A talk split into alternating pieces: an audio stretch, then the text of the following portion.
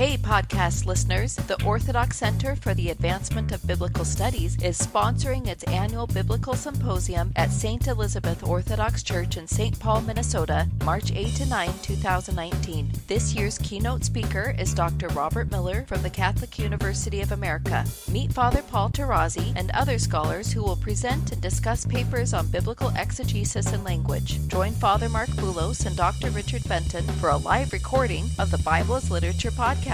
Engage with others like you who are committed to biblical studies for all who have ears to hear. Register online at ephesusschool.org. You're listening to Tarazi Tuesdays with the Bible as Literature.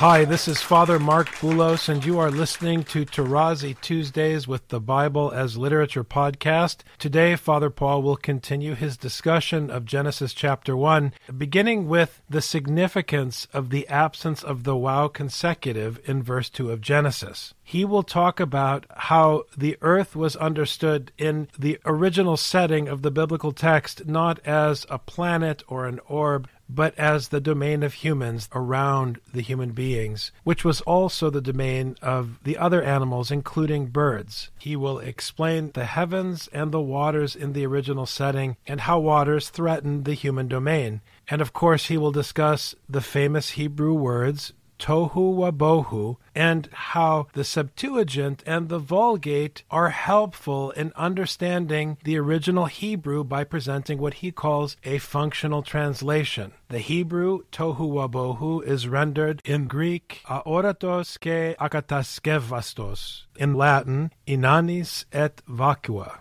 As in the case of the earth, and water and the heavens. He will explain the important role that darkness plays in the original setting of the Bible and discuss the parallel between the story of creation in the beginning of Genesis and the story of the flood. So I'm happy to present Father Paul Tarazi on the Bible as Literature podcast, Tarazi Tuesdays. Okay, last time we established, at least for the time being, for my general hearers, because they have their questions and so on. And I try to explain to all of you that one has to be patient. You know, you cannot start with Elohim and then write 500 pages based on Genesis 1 1. Only philosophers and theologians do that. You have to wait to understand what scripture is meaning with this word. That's why, and I stressed it last time, the introduction in the beginning is very important, and I try to explain to you its actual meaning as a premise. And this is what the Gospel of John does at the beginning of his book. As a premise, he says that God is an entity that you have to reach through the scripture and the word of the gospel. There is not a God before the gospel because then it's an idol and then you talk about it and he sent his son to preach us the gospel. No, John says, as a premise, in the beginning was the Logos, which is the preaching of Paul. Again, as an example. So we established that last time regarding Genesis 1 1. And I tried to say that it's the title as a premise of the entire scripture. And then with verse 2, we begin the discussion of how this happened. And very interestingly, and I think on purpose, the author does not begin verse 2 with what I refer to as the waw consecutive, the and that expresses a sequence. It is as though he's not saying that verse 2 happened after verse 1. And that is important because in the following verses, the author uses and, and, and, you could see it. I mean, uh, if you have the translation in front of you. But all these ands, beginning with verse 3, use precisely the waw consecutive. It's an action that happens followed by another action and so on and so forth. And the first action in verse 3 follows the description because there is no action in verse 2.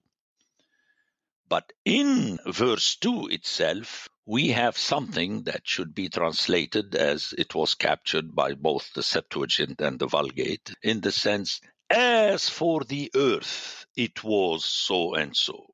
In the Greek, we have i vegi, whereas later we have ke ipen, ke ethen, ke ekalesen, and, and, and, and, and.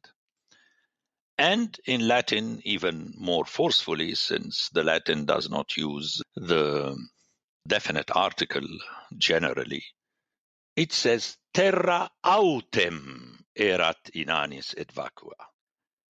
As for, on the other hand, I'm making a statement next to the first one. So we have a description of the earth.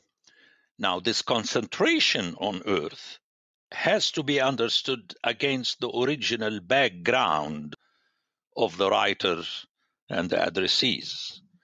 People at that time did not even conceive of the piece of land or the earth on which they live and other people live as an orb, as a planet of the sun. That was not their understanding. So it's very important to remember that. It is the earth that is functional around them that they know, and then through their voyages, they meet it here and there also with other people, and they conclude that this is how the human beings live. But since it is the same, it is given a general name, this earth. And the interest of the writers is in this specific aspect of the human world. I said that the heavens and the earth are the world of the human being. But technically speaking, the heavens, the human being can see, but they are not functional for him beyond being the origin of the rain water, but the water he can have from the sea. And it is the domain of the gods. He can't do anything about it.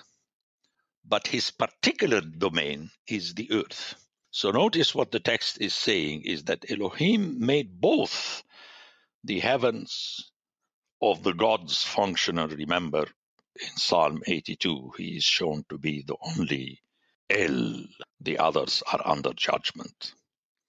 But the human being cannot do anything about that. He's not functional in that area. So, specifically, the human domain is precisely what is expressed with earth in all our languages. Now, the waters are not our domain, and as we shall see soon, that they threaten our domain. This will find its apex in the story of the flood. This earth is the domain not only of the human being, as we shall see very soon, but also of the animals that live on earth including the birds, because the birds, people assume that they are in the sky. No, they live on earth. They fly and then they land. Very important. Unlike the fish. That is why later we shall hear that Noah did not need to bring the fish in the ark. It doesn't make sense. But he had to bring not only the land animals, but also the birds, who by the way, will be functional together with the vegetation. Remember the birds that were sent out, and only when the dove came with a twig, Noah knew that the earth was functional again in a way that he and the animals could go out of the ark and live there. So let's keep all this in mind and stay on that level. And this earth is described with two words in Hebrew, tohu wabohu. Very interesting. Tohu is more important because it appears very frequently elsewhere in the Bible, especially in the prophetic books. Bohu appears only two more times in Isaiah 34:11 and Jeremiah 4:23 and always in conjunction with tohu. So tohu is the more important word. Coupling, as I mentioned so many times, expresses underscoring. It is as when you use two words like wrath and ire either independently together, it's more potent, or you refer to someone as deaf or dumb or deaf dumb, then it is more important. So it is just stressing the point of the fact that the earth was presented by the author as rubble, and this is what tohu and bohu means. All you have to do is to go to all these texts that you find in scripture and you will conclude for yourself that this is what it means. So immediately here I have to add that we are used, unfortunately, to classical theology, which is false because it's based on philosophy and on premises. We play with words. For instance, suddenly the no thing, which is nothing in our language, becomes an entity in itself the nothingness.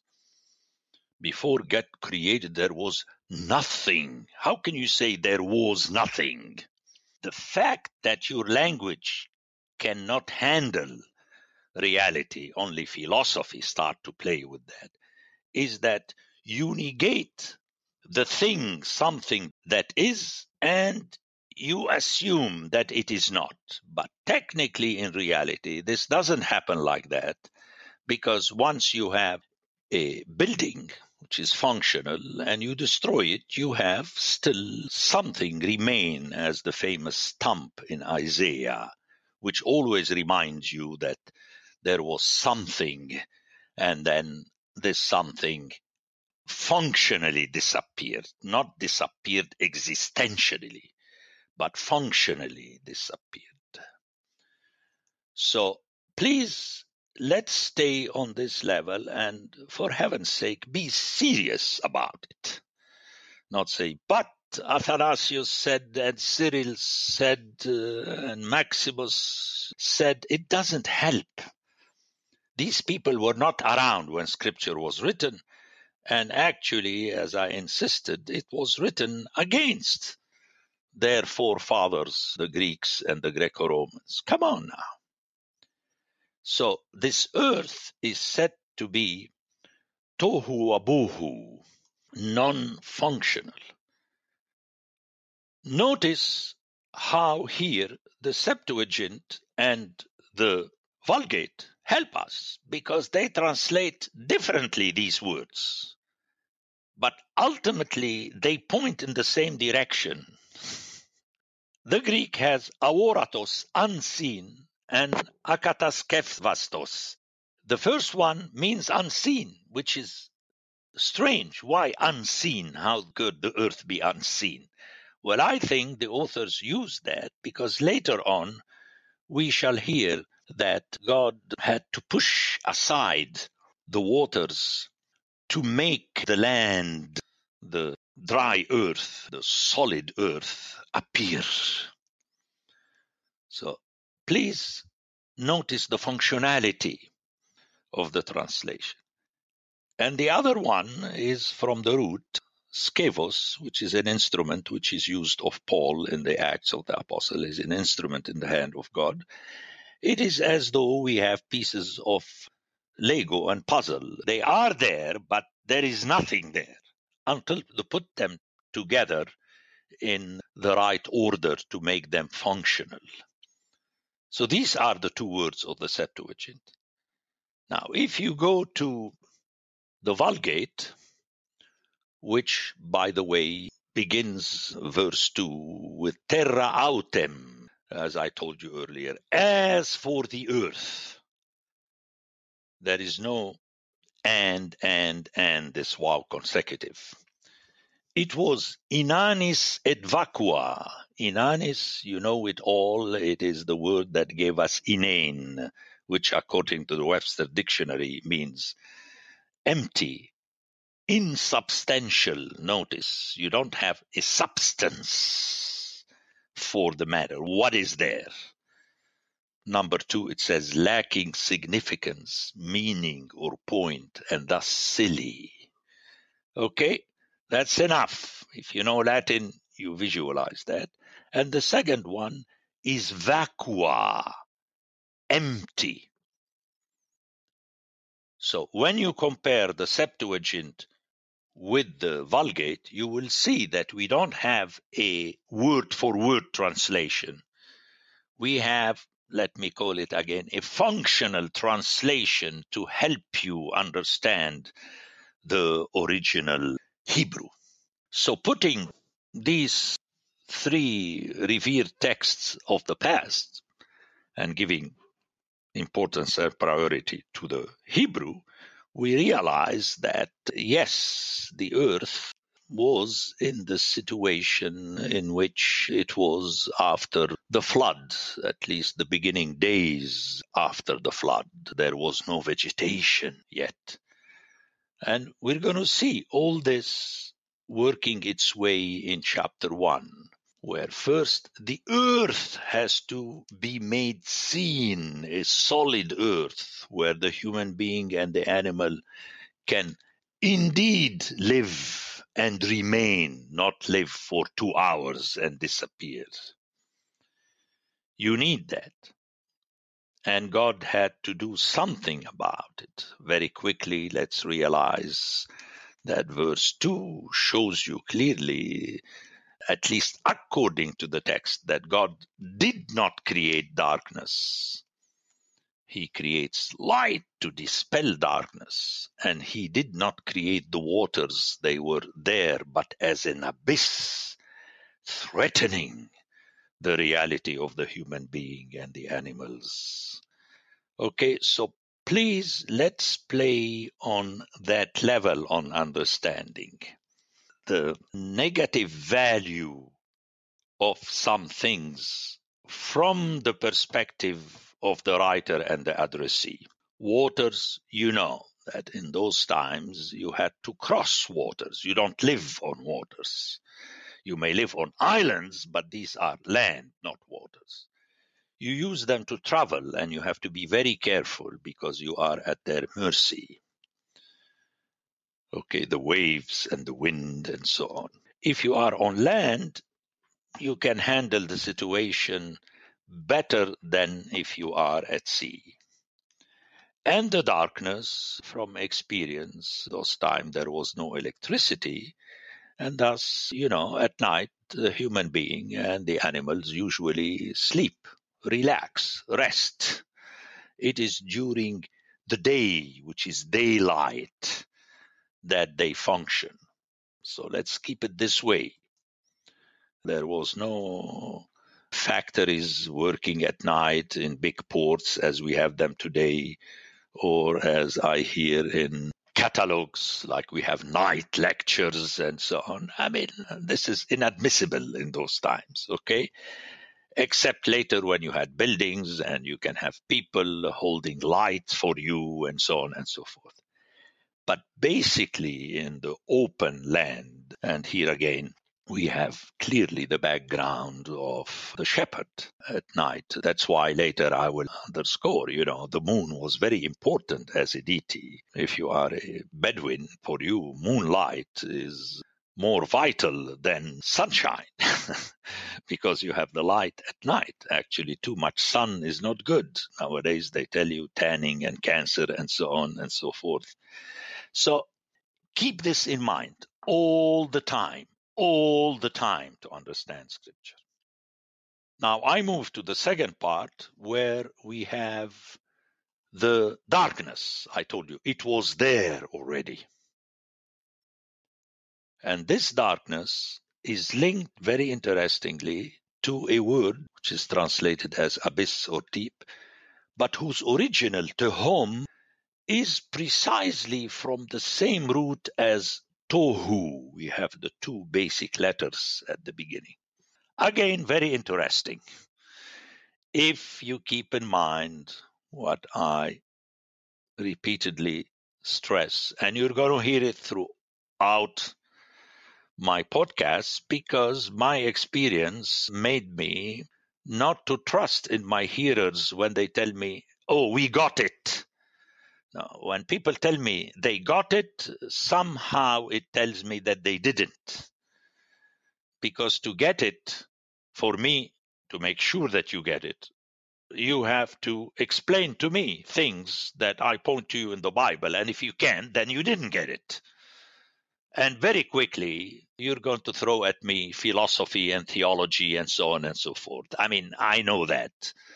I'm 74 and I know that. So please make the effort.